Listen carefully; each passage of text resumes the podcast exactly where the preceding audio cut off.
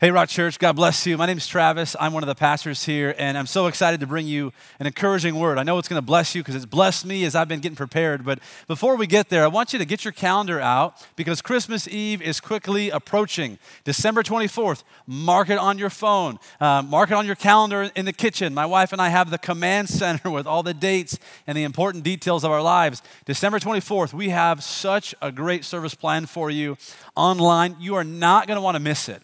And we know that people at home that, that maybe are, are, are going to be watching have family who don't know the Lord. And so put that thing on, make them sit down and watch the Christmas message with you. Trust me, they will be blessed. And then in person, if you're local or you can make it out, come join us. We have uh, one in person service at 4 p.m. Otherwise, online is going to be on demand. You can see it whenever you want it. So I know you're going to enjoy it. Uh, but today we are wrapping up our series entitled Weaponized Worship. Everybody at home say weaponized worship. Uh, what, what is that? What does that mean? Well, I, I brought some definitions with me. A weapon is just a tool that we use to destroy an enemy. That's pretty simple. And, and worship's a response. It's, it's a response when you worship God, declaring who He is and what He's done. He is Lord over all, that's who He is, and He's the Savior of the universe when God sent His Son Jesus. That's what He's done. It's assigning worth to somebody worthiness, worship, worthiness. That's what worship is. So, the focus for this entire series that we're wrapping up today has been all about understanding that our worship not only magnifies God, but as we do that, at the same time, we're pushing back the darkness and pushing back the prince of darkness, Satan himself. So, when you and I worship Jesus, we declare his worth as Lord and Savior. And we're also saying, God, you increase, Satan, you decrease. When we say, God, I magnify you in my life, I'm saying, Satan, I'm minimizing you in my life. As Jesus is elevated, the enemy, Satan, come on, gets humiliated. That's the whole point. That's the power, that's the potential of a weaponized worship. And so I want to pray for you and also for me that God's word would speak to us today, that we would receive it, and from this moment today, we would leave change forever. I want you bow your heads and pray with me. Jesus, thank you for this moment. Father in heaven, thank you that we can uh, come and, and no matter where we are, receive from you, receive from your word. Holy Spirit, would you speak through me and would you fill the hearts of all those that are listening? We pray that in Jesus' name, amen. Um, I know we got to enjoy some really great worship and some Christmas music this, this day, but uh, I, I, love listening to music. It's one of the things I love doing most, no matter what I'm doing. If I'm driving, I'm probably listening to music. Uh, if I'm working out, I'm listening to music. Um, and, and, if I'm doing the dishes, and fellas, I do the dishes, come on. Uh, I, I, do the dishes, I'll, I'll, put something in my headphones and, I, and I'm listening to music. But I think most people enjoy listening to music. I say most, but most people enjoy listening to music because it sets the mood or it sets the mode. So if I'm, if I'm, if I'm working out, I may be listening to this type of music. If, if, I'm, uh, if, if I'm, I'm in church, I'm listening to worship music but it also is generational. And so you may want to just feel like going old school. And I brought my friend Doug with me to help me out because, Doug, if we're in the 70s, I want to go old school and I'm getting in the mood. What's something I would want to hear in the 70s that would catch my ear? Uh, uh, uh. That was, that, yeah, that was good. Come on, give me some, give me some, give me some, give me some. They know what that is. That's not my generation, but I know it. But then the, then the 80s hit us because there was this huge movie that came out and there was a song for a generation. Give me the 80s. Uh oh. I feel like I should just be getting ready, right? I should be getting ready. And then the 90s, the 90s for me, I was born in 84, but 90s for me was the generation of hip hop the generation of hip hop, and hip hop took over. So, what's something from the 90s that just, you start playing it, everybody knows what it is? I'm about to button up my top collar. About to button up my top collar right now. that was the 90s. The 2000s, uh, um, I, I, I, remember the artist who was the biggest, the biggest, but what was something in the 2000s that we would all get right away? Something we would, we're throwing it back to the 2000s right now. Hey! Hey! That's nice. That's nice. But then there's worship music. The stuff that we just heard a few moments ago, and the stuff that we all love to sing in church. And what, give me a song that we just lean into, that we just know this, it's a good one.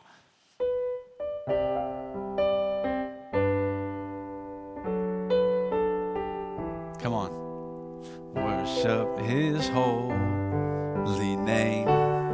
There we go. That's why I preach and don't sing, but I like that. 10,000 reasons, man. Come on. Thank you, Doug. Give it up for Doug. I, I, I love all of those songs. I, I love worship music, but would it surprise you if I said that I don't exclusively worship God with music on a particular day?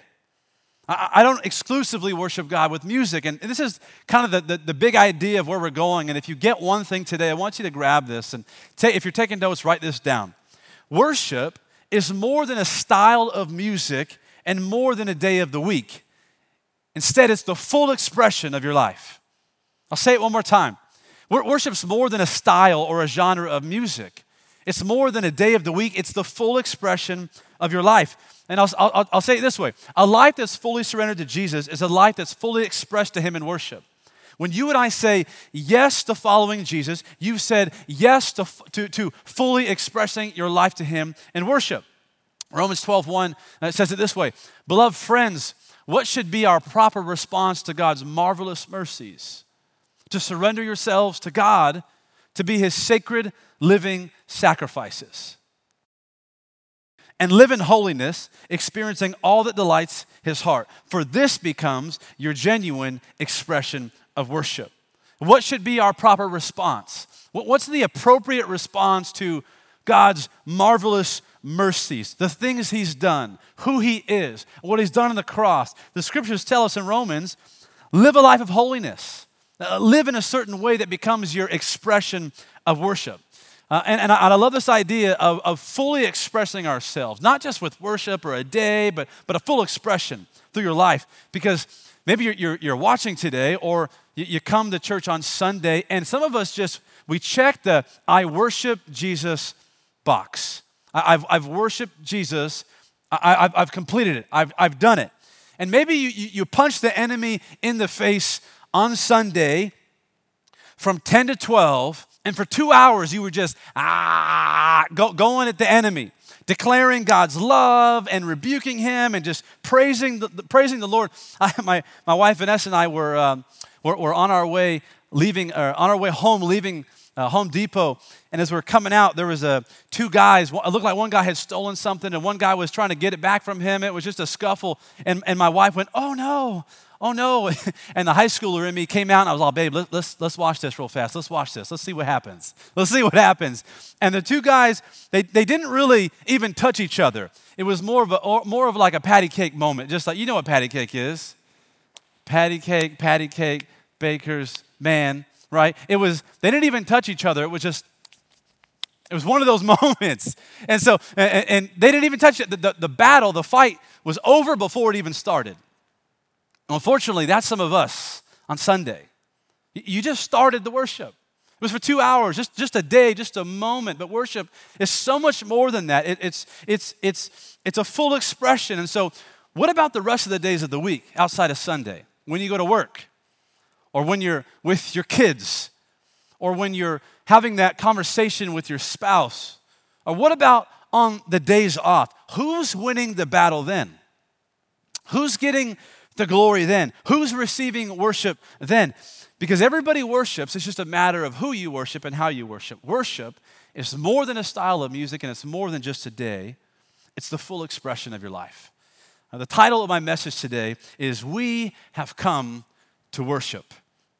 I want to bring you a Christmas story about the Magi, or maybe you know them from your nativity scene as the wise men. And their story is one that's all about worship.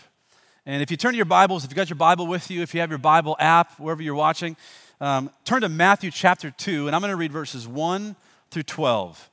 It's the first book in the New Testament, Matthew chapter 2, verses 1 through 12. And now this is what it, what it says.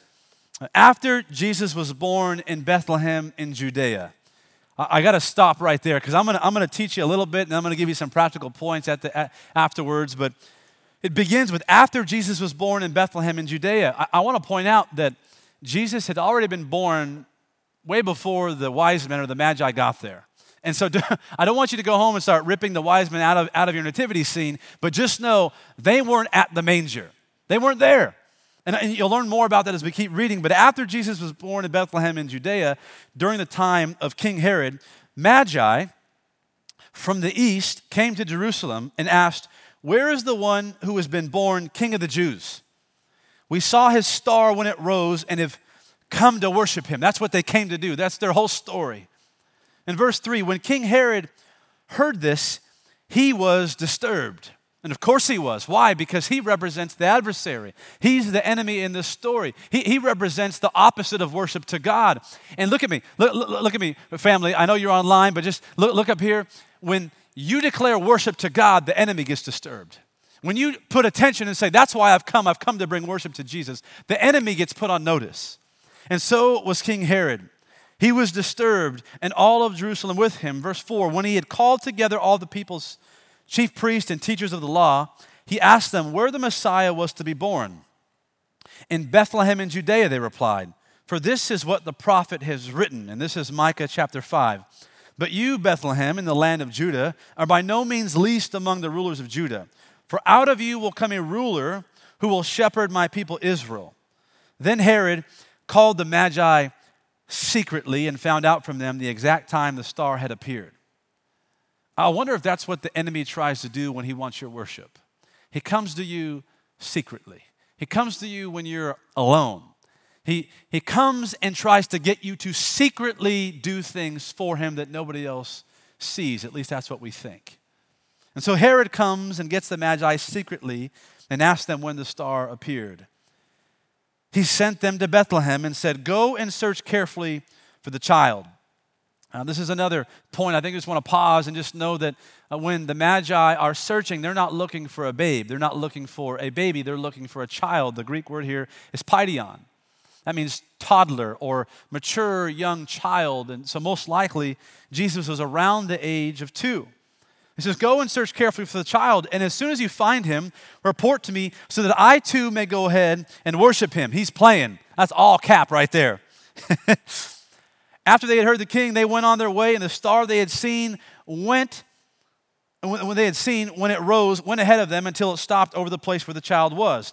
When they saw the star, they were overjoyed, and on coming to the house, not the stable, they saw the child with his mother Mary, and they bowed down and worshiped him they opened their treasures and presented him with gifts of gold, frankincense, and myrrh.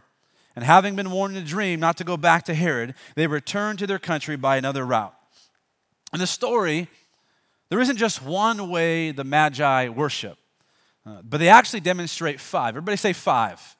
They actually demonstrate five specific expressions that make up a whole lifestyle of worship. I, I want to give you five expressions of worship or five ways that we can demonstrate that Jesus is worthy. Write this down. This is number one. Jesus is worthy of my time. Jesus is worthy of my time. In verse 1, it says, After Jesus was born in Bethlehem in Judea, during the time of King Herod, Magi from the east came to Jerusalem and asked, Where is the one who has been born King of the Jews? Um, they were from the east. Most likely, they traveled from Persia. That would have been a thousand mile journey, more or less a thousand miles. That would have taken roughly on foot six to nine months. That's a lot of walking. That's a lot of riding if they're riding camels. The scriptures don't tell us if, what, what, how, how they got there, but it, a thousand mile journey. In Ephesians chapter 5, verse 15, it says, Look carefully then how you walk, not as unwise, but as wise, making the best use of the time because the days are evil. The wise men used and committed their time to looking for Jesus. I was talking to a friend of mine earlier this week. Her name's Mary, and, and she's actually on staff here at our church. And, and she lives about an hour away from the, from the office. And it, it began to rain, at least here in San Diego. And she got started, and there was tons of traffic. And maybe, and unfortunately, there was an accident. And she decided, you know what, I'm just going to stick it out. I don't mind the wait. I don't mind the hour, or now it's probably going to be an hour and a half of time that I'm, that I'm in the car because she loves, you know, podcasting. And, and she was describing specifically that there's this spoken Bible that she listens to. And she just she said it, it's like it was like as the rain was falling and God's word was hitting me, it was like a spiritual spa. I was just soaking up each second, soaking in each minute I had with the word of God, learning the ways and the will of God. I don't want you to miss this. Here's what Mary and my friend knows that I want all of us to know. Instead of her time being wasted, her time has become worship. Instead of her time being wasted, her time became worship. So let me ask you what are you doing with the time that God has given you? What are you doing with the moments? And what are you doing with the days? What are you doing with the weeks, the months, and the years? Are, are you just casual with your time? Are you selfish with your time? Because if you don't take your time and steward it wisely and use it to glorify and worship God, trust me, Satan will use that time. Just like God has a plan and purpose for your life, Satan has a plan and a purpose for your life. He'll take all the time that you give him. And trust me, it's not for your good and it's not for God's glory. Worship is a full expression. And Jesus, he's worthy of the expression of your time. Here's the second thing Jesus is worthy of my talents. Jesus is worthy of my talents. In Matthew chapter 2, it says, Where is the one who has been born king of the Jews? That's verse 2. We saw his star when it rose and have come to worship him. Isn't that interesting that God used the stars to help navigate these magi, these wise men from the east? Um, they noticed the star because these magi were educated. They were well educated, they were skilled and talented men. They would have been educated in medicine, they would have been skilled and read in scriptures and religion, and also astronomy. They used their skills and they used their abilities to find and follow the star, ultimately to find and follow Jesus. In Colossians 3 and 23, it says, Whatever you do, work heartily as for the Lord and not for men knowing that from the Lord you'll receive the inheritance as your reward. You are serving the Lord Christ Jesus. Whatever you do, the skills you've been given, use it for the Lord. When I was about 20 years old, I was um, starting out in real estate. I wanted to get involved with something my family always did, and I thought, man, maybe this is what I should do. And so I started selling real estate, and I got good because I was good at talking and I can communicate. And, and even though I had no idea what I was doing with real estate, I could still kind of negotiate and use my words to get things done. And I'll never forget being at this older woman's house, and I had made a phone call to see if she wanted to wanted me to represent her in the selling of her house. And I got the appointment with her, even though she didn't want to give me the appointment. I wore her down with my words, and I showed up to her house. And I sat down in the living room with her, and I pulled out the contract. And even though she didn't want to sell the house and let me represent her, I didn't leave unless she signed the contract. I kept saying, Do you want to sign the contract? Why don't we just sign the contract? And ultimately, I wore down and she signed the contract. Well, would you believe that two days later she called me and canceled the contract? It didn't matter. Uh, God had a different plan for my ability to talk. God had a different plan for my ability to use my words. God had a different plan than I had to use my gifts. And so the question is how are you using your skills? How, how are you using your, your talents to worship and glorify God? What are you good at? And how are you using that to expand the kingdom of God? God didn't make you bold so that you could go boldly and, and, and wear people down. God didn't make you creative so that you can create things for yourself. Uh, God didn't make you uh, a leader so that you could just lead people to yourself. God created you, gave you skills, has trained and developed you, given you talents so that you can bring them in worship to Him as a full expression. As a full expression. Jesus is worthy of your talents. So just give it to Him. Give it to Him. That's the full expression of your worship. Here's the third thing. I got to go fast. I got a couple more. Number three, Jesus is worthy of my temple. Jesus is worthy of my temple. In Matthew 2, verse 10 and 11, it says, When they saw the star, they were overjoyed. And on coming to the house, they saw the child with his mother Mary, and they bowed down and they worshiped him. They physically with their body bowed down and they worshiped him. In 1 Corinthians chapter 6, 19, it says, Do you not know that your bodies, Rock Church, are temples of the Holy Spirit, who is in you, whom you have received from God? You are not your own. And in essence, you don't belong to you. This is the temple of God. If you said, I'm a follower of Jesus, or maybe today you're going to make that decision for the first time, that's what you're saying. That I'm going to make this a temple of the Holy Spirit, the Spirit of God that lives in me. I, I um, been working my way up to become a member of the thousand pound club. In fact, I've been trying to do that with my friends for quite some time. And a few years ago, here's what that means thousand pound club means you take your three strongest um, weightlifting lifts, and, and, for me, that would be bench, squat, and deadlift, and hopefully that adds up to a thousand pounds. And, if I can tell you the truth, I'm not close, but I'm getting there. I, I'm giving myself until 40. I got a few more years to do it. And a few years ago, I kind of started this in the back of my head hey, wouldn't that be cool to be a part of the thousand pound club? Well, would you believe a few years ago, I actually tore my rotator cuff and I had to stop working out completely. I couldn't work out. I, I tore my rotator cuff, it was inflamed, and I had to stop lifting weights completely, and I also had to change my eating habits and, and, and stop eating some of the foods that were causing inflammation. But when I went to worship and I would come to church, I would still raise both of my hands. And I remember trying to believe by faith that God's going to heal my shoulder, and I would raise my hands in worship. And, and, it, would, and it would hurt, and I would stretch it.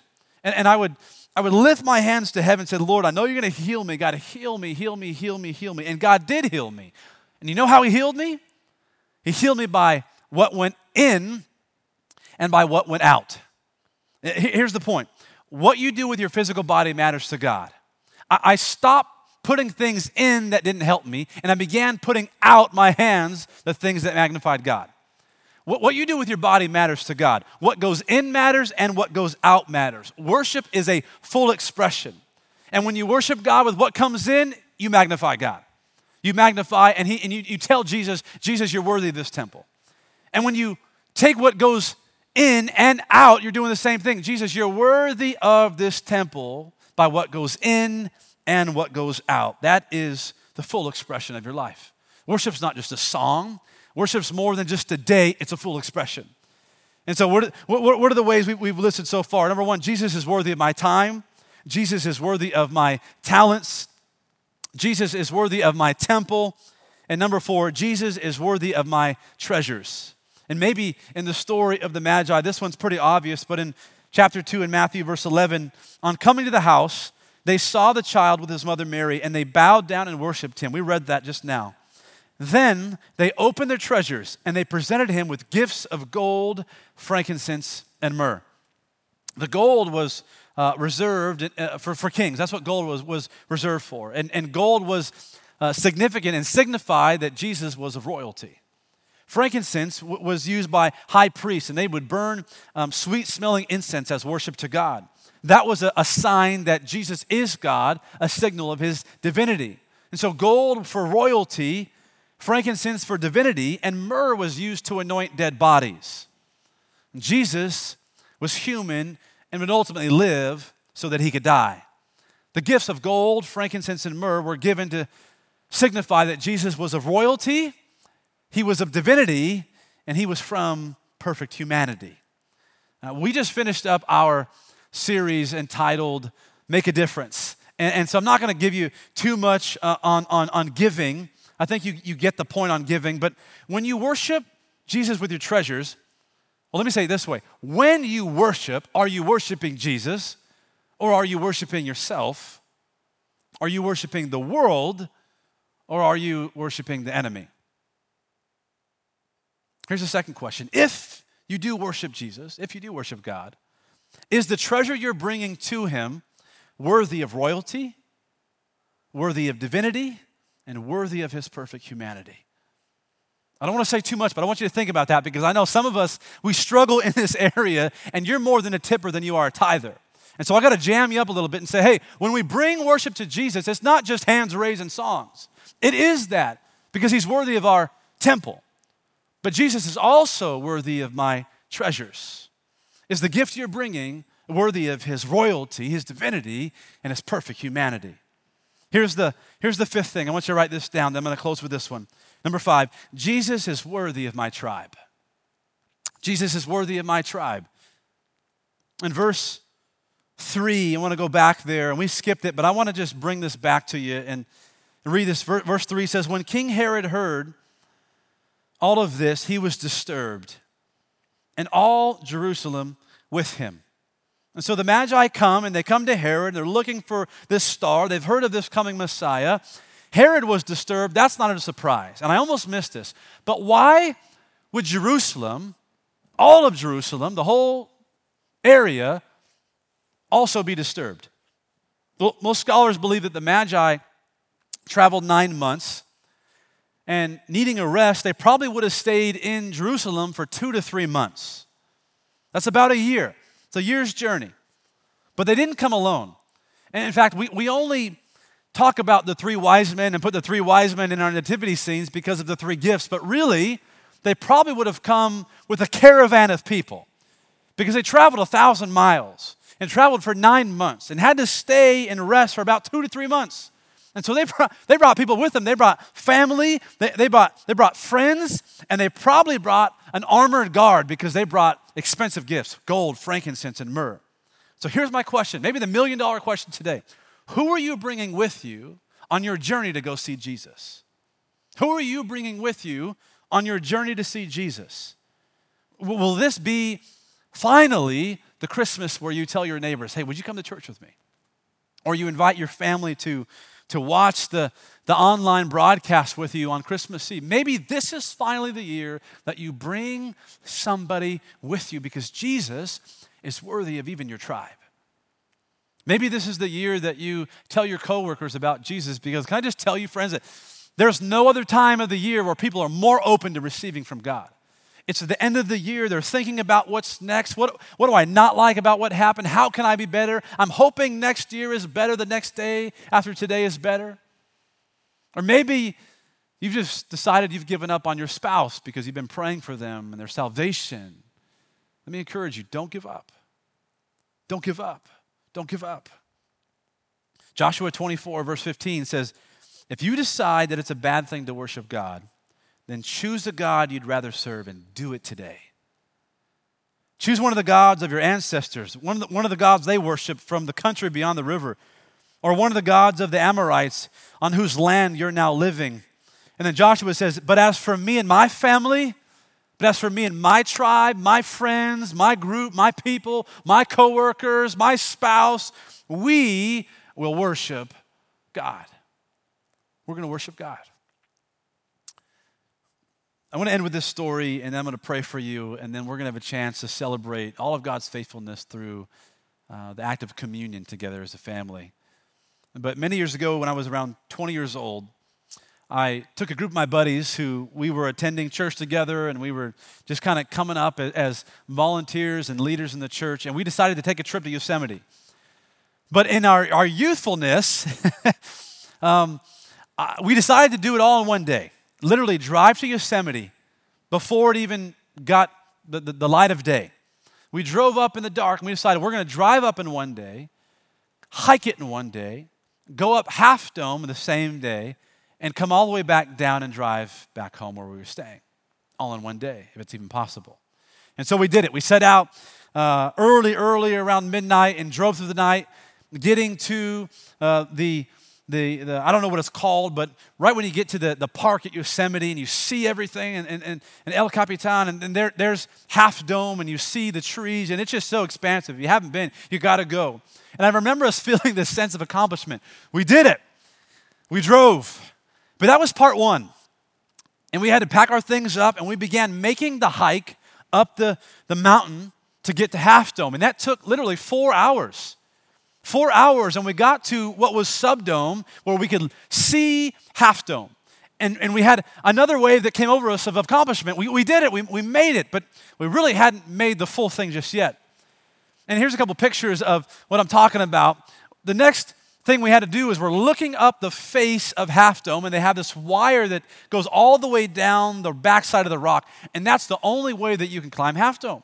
I'm going to be honest with you, it scared me to death there was this big pile of gloves all laid out that people would just leave there. And I thought, are those bodies? What is that? That you had to grab the gloves, put them on, and as fast as you could, go up and climb the cables. And we made it to the top and we celebrated and we were jumping everywhere. We, we, we even brought these wooden crosses and we were taking selfies before that was even a thing. I don't know what year this was. And we just celebrated. We made it. And then again, a wave of reality hit us. Wait a minute, we got to go back down the rock. And then after we do that, we got to hike all the way back down. And we did it faster. It took us about two and a half hours to get back down to Yosemite Park. But then somebody had to drive us home, and that was me. And I drove us home to where we were staying a few hours out, and I, I was delirious, getting tunnel vision. It was so late. Then finally, we got to the house, and finally, all together, fully exhausted, we could actually say, We did it.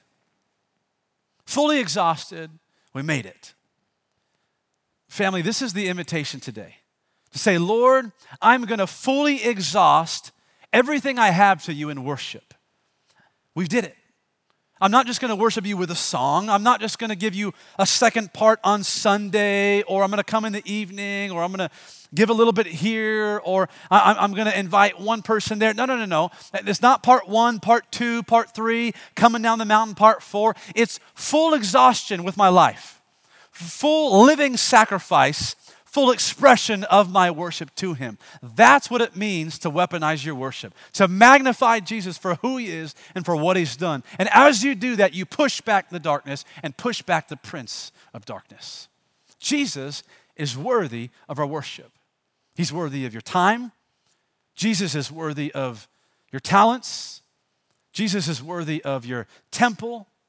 He's worthy of your treasures. And Jesus is worthy of your tribe. Who are you bringing with you to go see Jesus? In a minute, I'm gonna, I'm gonna pray for us because maybe that's the first step for some of you is just to meet the King of Kings. And at the end of your year and the Christmas season, that's your invitation to say, I'm gonna start by giving Jesus my worship and everything I have right now. And it may not feel like much, but you can say, I welcome the newborn King. Come into my life. And if you need to make that as a statement, a declaration over your life, I want you to pray this prayer with me in the quiet of your heart. In fact, would you, wherever you are, would you bow your heads and close your eyes and just pray this in the still of your heart and say, Dear, dear God, I admit to you that I'm a sinner. I've failed and that I need you. But I believe today, as an act of worship, that you died for my sins. You went to the cross, paid the price of my sin and shame, and conquered death through the power of the resurrection. I confess you now as Lord of my life. Holy Spirit, come into my heart, fill me, and make me brand new. Make me a brand new creation. I love you. I worship you with all that I am and all that I have. Now, as your heads are bowed and your eyes are closed, I just want to say, God bless you. I'm going to pray just a, a, blessing over you. Thank you, Lord, for every single person that prayed that prayer. Thank you for every person that's saying, Lord, I'm, I'm going to commit myself to a life of worship. It's not just a song, it's not just an idea, not just a day, it's the full expression of my life. May, we be people that declare that Jesus is worthy of all of my time and all of my talents, all my, my, my temple, my treasures, and my tribe. We give him everything today, Lord. And so I bless my friends, and we say thank you together. In the name that's above every other name, He is Emmanuel, God with us. In Jesus' name we pray. Amen, amen, and amen. God bless you, Rock Church. I want you to stick around with me because maybe one of the best ways that we can just put an exclamation point on that decision today that now that you're in the family of God is to celebrate Jesus' life, death, and resurrection through communion. And we, we, we do this as often as we can, and I would encourage you to do this with your family and friends as often as you can. But would you go ahead and grab some elements with you? If you have some juice or you have some, uh, some bread, grab it. I have this, this little uh, communion cup, and a wafer just represents the bread. And, and Jesus, as he sat with his disciples before he went to the cross, took out the bread and he said, This represents my body, and I don't want you to forget what I'm about to do. And so he held it up, he broke it, passed it to his disciples, and he blessed it, and he said, Take this as often as you do. Remember me. Remember what I did on your behalf. In fact, that's why he's worthy of our worship. Would you right now, right where you're sitting, wherever you're joining us, if you can, take this bread and remember Jesus' body?